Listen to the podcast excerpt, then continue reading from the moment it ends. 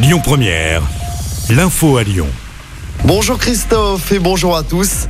Il y aura peu de perturbations demain sur le réseau TCL à cause de la grève. Le trafic du tram T1 et T5 sera allégé. Des perturbations également sur plusieurs lignes de bus. En revanche, cette grève ne va pas impacter le trafic des métros. Le détail complet des perturbations est à retrouver sur notre application. Je rappelle hein, qu'une partie des agents TCL font grève pour réclamer une augmentation des salaires. Le vœu des échevins renouvelé cet après-midi à Fourvière. Et cette année, c'est André Manoukian qui sera chargé de remettre l'écu d'or de la ville à l'archevêque. L'artiste lyonnais remplace le maire de Lyon, Grégory Doucet. Ce dernier qui refuse toujours de le faire au nom de la laïcité. Pour rappel, cette cérémonie organisée chaque année le 8 septembre est l'occasion pour tous les Lyonnais de rendre hommage à la Vierge, notamment pour la remercier d'avoir sauvé la ville de Lyon de la peste.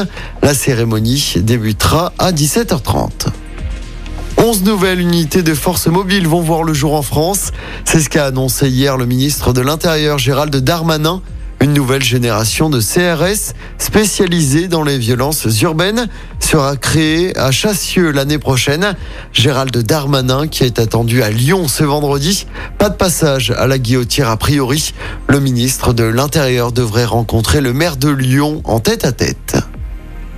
Puis la mise en place aujourd'hui du Conseil national de la refondation voulu par le chef de l'État Emmanuel Macron. Son but est de trouver des solutions concrètes pour les Français autour de cinq grands thèmes. Le plein emploi, l'école, la santé, le bien vieillir et la transition écologique. Une cinquantaine de personnes vont intégrer ce CNR. En sport, en football, la première défaite de la saison pour l'OL. Décevant, les Lyonnais se sont inclinés 3-1 hier soir sur la pelouse de Lorient. C'était dans le cadre d'un match en retard de la deuxième journée du championnat. L'OL avait l'occasion de revenir à égalité de points avec les deux leaders Paris et Marseille. Avec cette défaite, l'OL reste à la quatrième place. L'OL qui se déplacera dimanche soir sur la pelouse de Monaco. Toujours en foot, la défaite de Marseille pour son entrée en lice en Ligue des Champions. Les Marseillais ont perdu 2-0 sur la pelouse de Tottenham hier soir.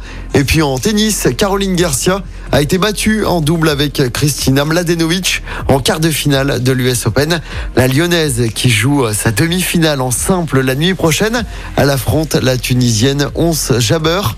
C'est la première fois que Caroline Garcia, pour rappel, atteint le dernier carré d'un grand chelem.